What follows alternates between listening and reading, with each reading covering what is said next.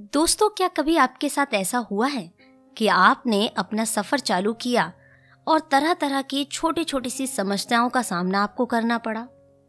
फिर आपने क्या किया? क्या उन समस्याओं को देखते हुए आपने अपने सफ़र को रोक दिया या फिर मंजिल तक पहुँच गए या अभी भी सफ़र कर रहे हैं? यदि आप सोचते हैं कि छोटी छोटी समस्याएँ जो आई हैं और उसके कारण मैं अपने सफ़र को रोक दूँ और अपने उस लक्ष्य तक ना पहुंचूं तो आज की कहानी आपके लिए। है जी हाँ दोस्तों, आप सुन रहे हैं मोनिका को।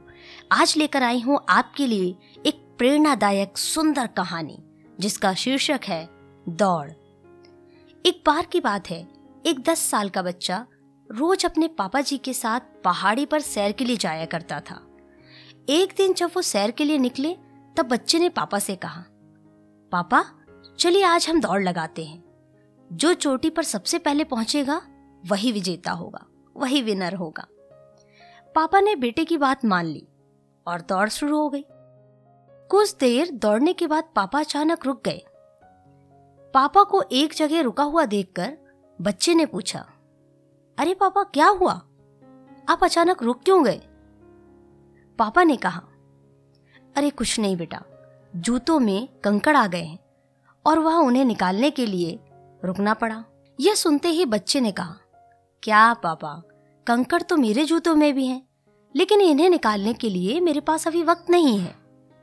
यह कहकर वो दौड़ में आगे बढ़ गया, तेज दौड़ने लगा। और पापा अभी भी कंकड़ निकाल रहे थे।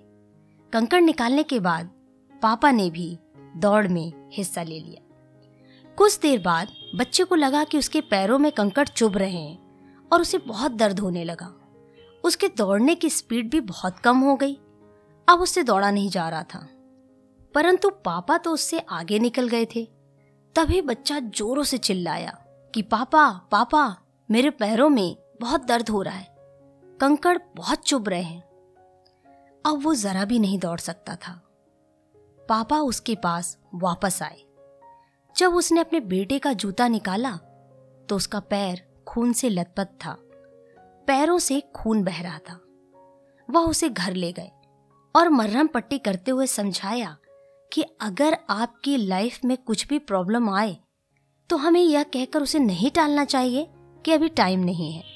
यह प्रॉब्लम आगे जाकर एक बड़ी समस्या का रूप ले लेती है और हमारी असफलताओं का कारण भी बनती है। प्रॉब्लम आने पर उसी टाइम उसका सॉल्यूशन खोजना चाहिए। दोस्तों, हम सब अपनी अपनी लाइफ में कई बार बड़ी बड़ी प्रॉब्लम फेस करते हैं। लेकिन हम खुद ही अपनी प्रॉब्लम्स को बड़ा बनाते हैं।